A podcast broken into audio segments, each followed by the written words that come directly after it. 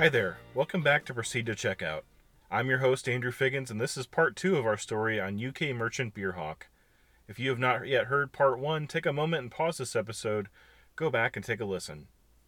To recap, we started off by walking through the history of craft beer in the UK and how the company came to be in the e commerce space.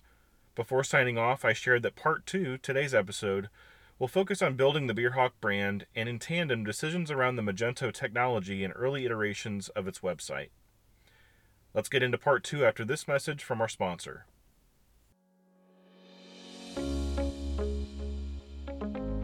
Adobe has partnered with Wayflyer to provide B2C e commerce businesses with easy, fast funding to accelerate their growth. Wayflyer tailors their funding solution for each business to fit their unique needs while also offering marketing and inventory insights to optimize spend. Also, approved businesses can receive between $10,000 and $20 million in flexible funding within one to three days. Whether you need some funds to leave your home in Tucson, Arizona, or your travels are taking you all across the universe, check out wayflyer.com/adobe to join the Adobe Commerce and Magento open source merchants that are already using Wayflyer today. Let's get back. All right, we're back, and it's time to dive in once again to Beerhawk's early days. First, let's bring back Mark Roberts to walk through the forming of the brand and culture of the business. So, before we actually launched the business, I probably spent quite a bit of time thinking about the brand and uh, and and what we wanted the brand to stand for and the positioning we wanted it to have. And it, it started from a realization that even whilst it was new, the world of craft beer could be very confusing. There were there were lots of different beers. There were lots of different styles and lots of breweries uh, in in similar spaces. So I wanted to make sure that as a business we curated and handpicked the best ones. So we came up with actually what we're trying to do is we're trying to hunt out the world's best beers. Um, that felt like something we could get behind. And, and so when we came to branding, we started to think, well, okay, what things hunt. And, and we looked at all sorts of different animals and i wanted to have the word beer in the title um, because i thought that would really actually help our seo and it would uh, help talk about you know exactly what we're, we're trying to do. And i looked at various urls i saw beer hawk was available and instantly, when I saw it, my mind started to jump about all of the different things that we could do as Beerhawk and the character that the brand could have. So I think before we started, I spent a lot of time thinking about the brand after we launched, very little time thinking about the brand and much more in the operational detail of like, how do we grow? How do we scale? But there was a moment, a very specific moment where I remember I think we had four team members now. And one day, four people suddenly got up from their desks and went to have a meeting, leaving Chris and I in the main office. And our first thought was like, wow, this is this is wonderful helping us make this business better and but what are they going to talk about? And, and how will they know that they're, that they're going to make the right decisions? And have we done a good enough job of communicating uh, what we want? Because of course back then we were involved in all of the decisions. So whilst we knew I, we just weren't sure we'd communicated. So we spent a good chunk of time starting to think about what our values were. And that's when we consciously came up with the four values that I think have really contributed wonderfully to the culture that is Beerhawk and have been used very much when we start thinking about you know, recruitment and rewarding the team. They have taken on a, a life of their own now with the team. Well, it's a lot of fun to feel like we're on the ground floor brainstorming with Mark and the team. So, what are those four values he mentioned? Let's have Dan tell us about them we have four core values that every single person needs to give at least a little inkling that they've got there. Uh, and we have them spray painted on our walls in our offices. And um, they are, we're down to earth, something that we really, really want from people. We don't want egos. We just want people who really, really care about what they do.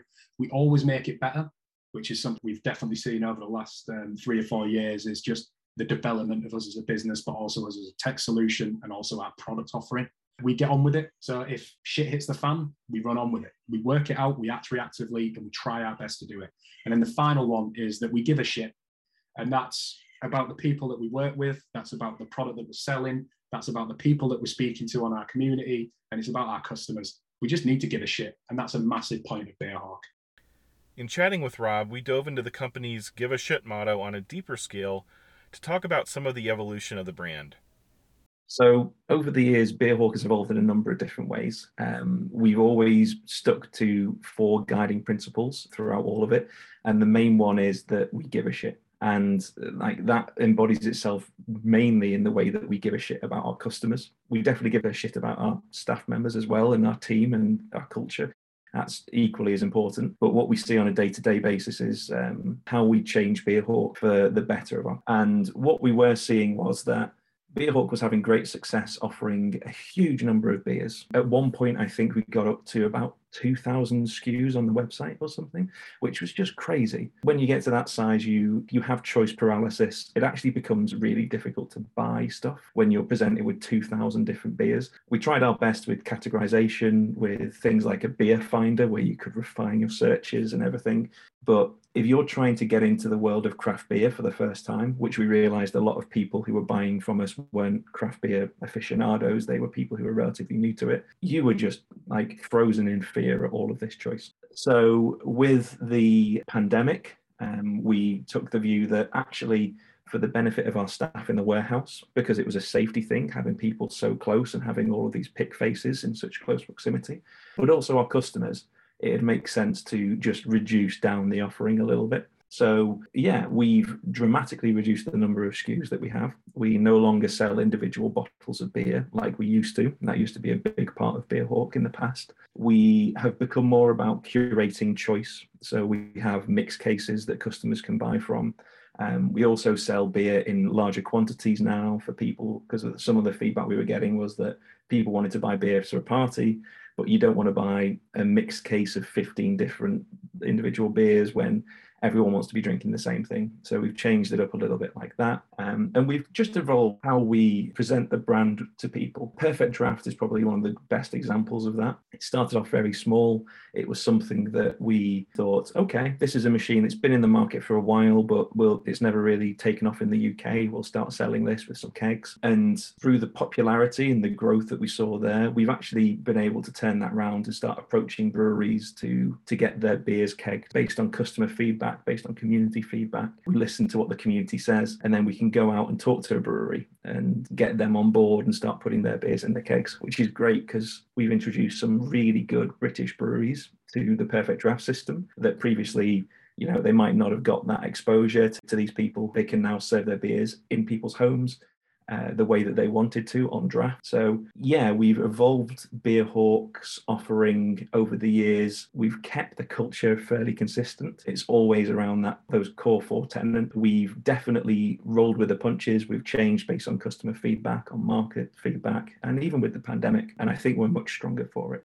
And to wrap up with some final thoughts on the Beerhawk brand in its early days, here's Mark again nothing is is perfect um, and we shouldn't aim for perfection. We should aim for good enough and then try to iterate and try to get it better and better and better. And that's certainly the approach that we took with the initial technology and the initial uh, initial business and the initial operations.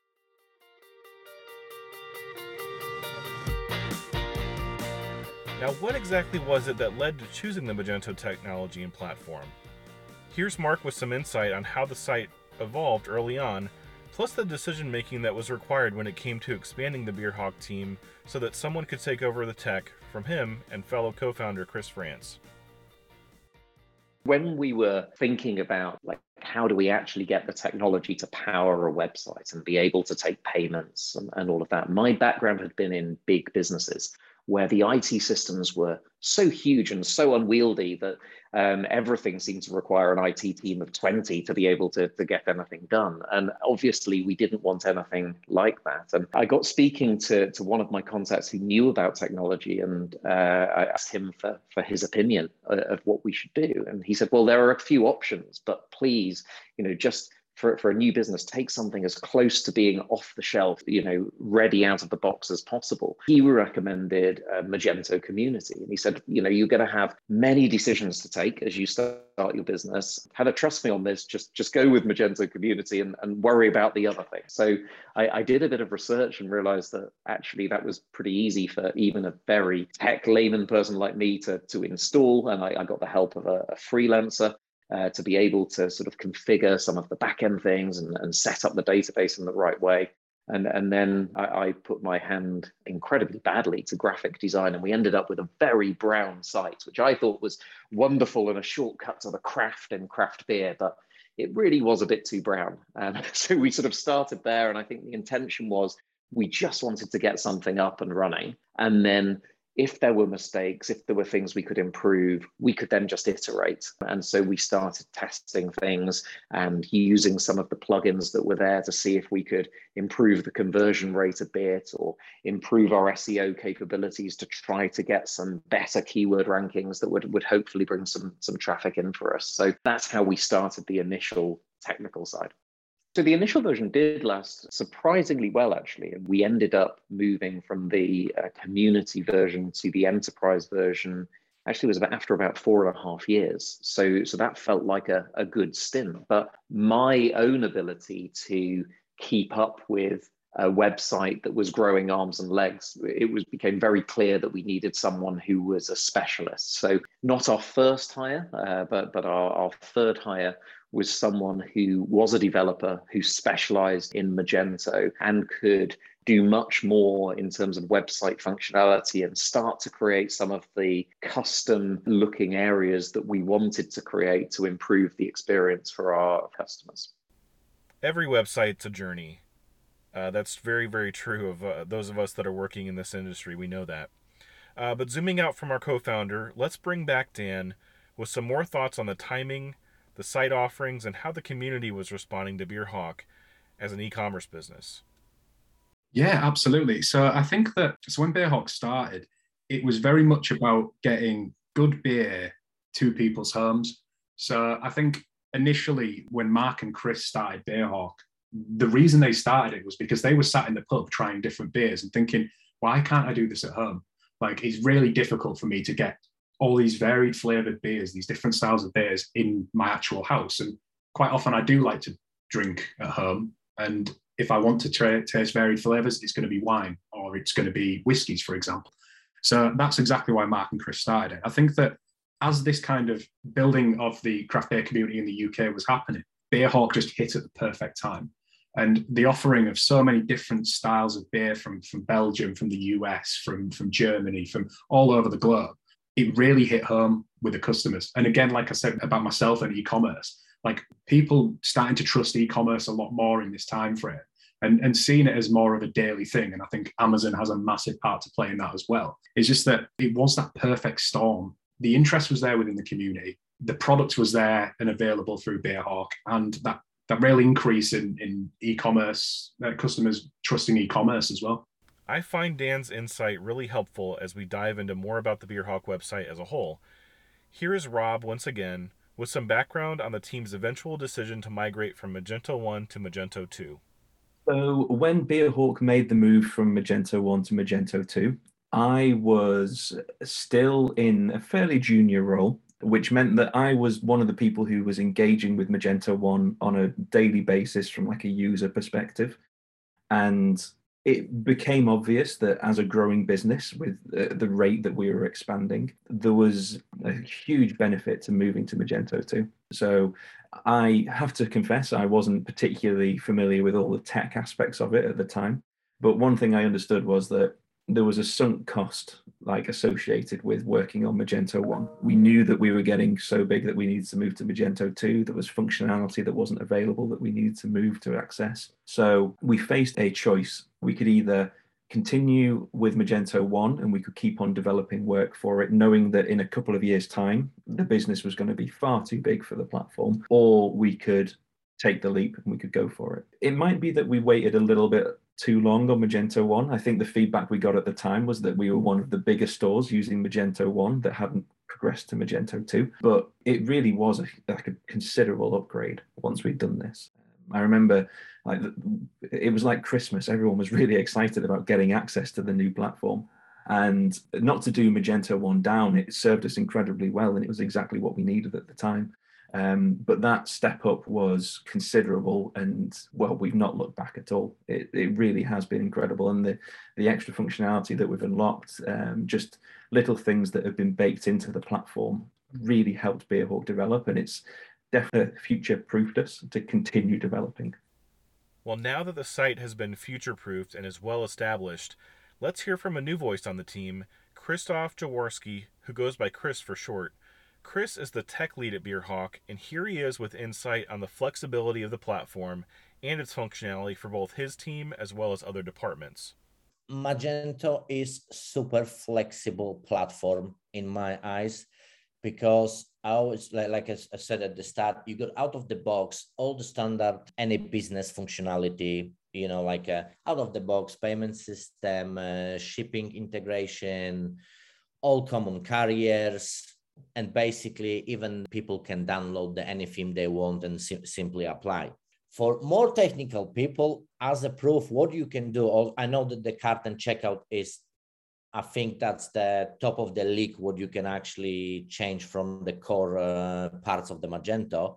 So we as well change uh, standard product listing pages. We're still using the standard magento templates but we actually serving whole category pages from Algolia. We actually re-implement and category pages, all the product listing pages that are replaced by Algolia functionality. So for us, compare the speed and how you can display the products, we actually achieve, I would say, three quarter of the PWA experience have without uh, implement PWA uh, itself. Uh, we actually measure on the standard category of 36, 48 products per category is about 0.3 seconds to load all the products. So I think it's pretty, pretty fast. So that's another flexibility. So if you take our case, cart replace, checkout replace. We got the fully custom success page. Then um, we re-implement completely the, the way how the loyalty program and the rewards working for us, plus the product landing pages all the home page is fully CMS built, so uh, we don't use any kind of layouts blocks, so we don't need to do any cache flows, cache refreshes, any changes basically going live. So the only major part which actually left, I would say, kind of vanilla Magento, it will be the product detail page PDP. They are a part of our look tweaks, uh, integrate reviews, and as well the options to pay directly from the from the product page. They are still most as a core Magento. So yes, platform is very flexible. You can basically do whatever you want to do from the functionality point of view, and you're still leaving all the functionality like the all the admin experience for all the marketing departments, product owners to create the products, all the customer service to placing still orders using the admin um, and do all the changes, sending replacements. So yeah, I would say very flexible platform. I couldn't agree more and can't wait to share more of what Chris and his team have done to continue to evolve the website as the company has itself evolved. With a preview for part three, here's Matthew Freegard, a senior product manager with Beerhawk, on his experience getting to know Magento and its business to business B2B functionality. I take pride in understanding my um, tools and my tech stack. So the first thing I do is I basically just got the user guide almost. Uh, I, I, can't remember what they call it, but yeah, picked up the user guides, digital user guide, and, and flicked through it and just to understand what the out of the box features are, how do you do things, understanding the terminologies and things like that for Magento. And I, I didn't have a lot of time to, to spin up a new website, so it was kind of vital that I did that to really accelerate a project. I think the, the, turnaround time was about four to six weeks of a brand new Magento website. Obviously, it, it's a bit easier when you've got a, a, website there already and we can kind of cookie cutter it and, and say, here's the features and functionality we've got. Let's build upon this. Um, but one of the big features was it was a a, a, B2B website. So we were selling bottles and cans and kegs to um, bars and restaurants in the UK.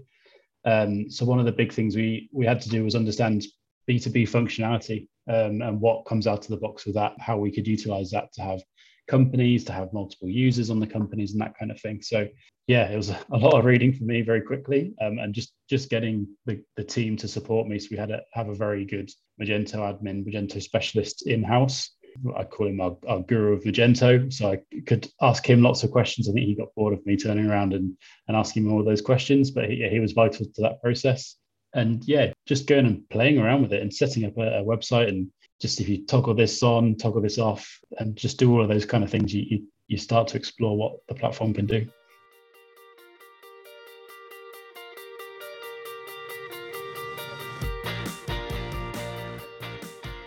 And that's all we have for part two today. Next time on Proceed to Checkout in part three of our story, we'll dive into improving the site experience, hearing a lot more from Chris and others on what that has meant for Beerhawk.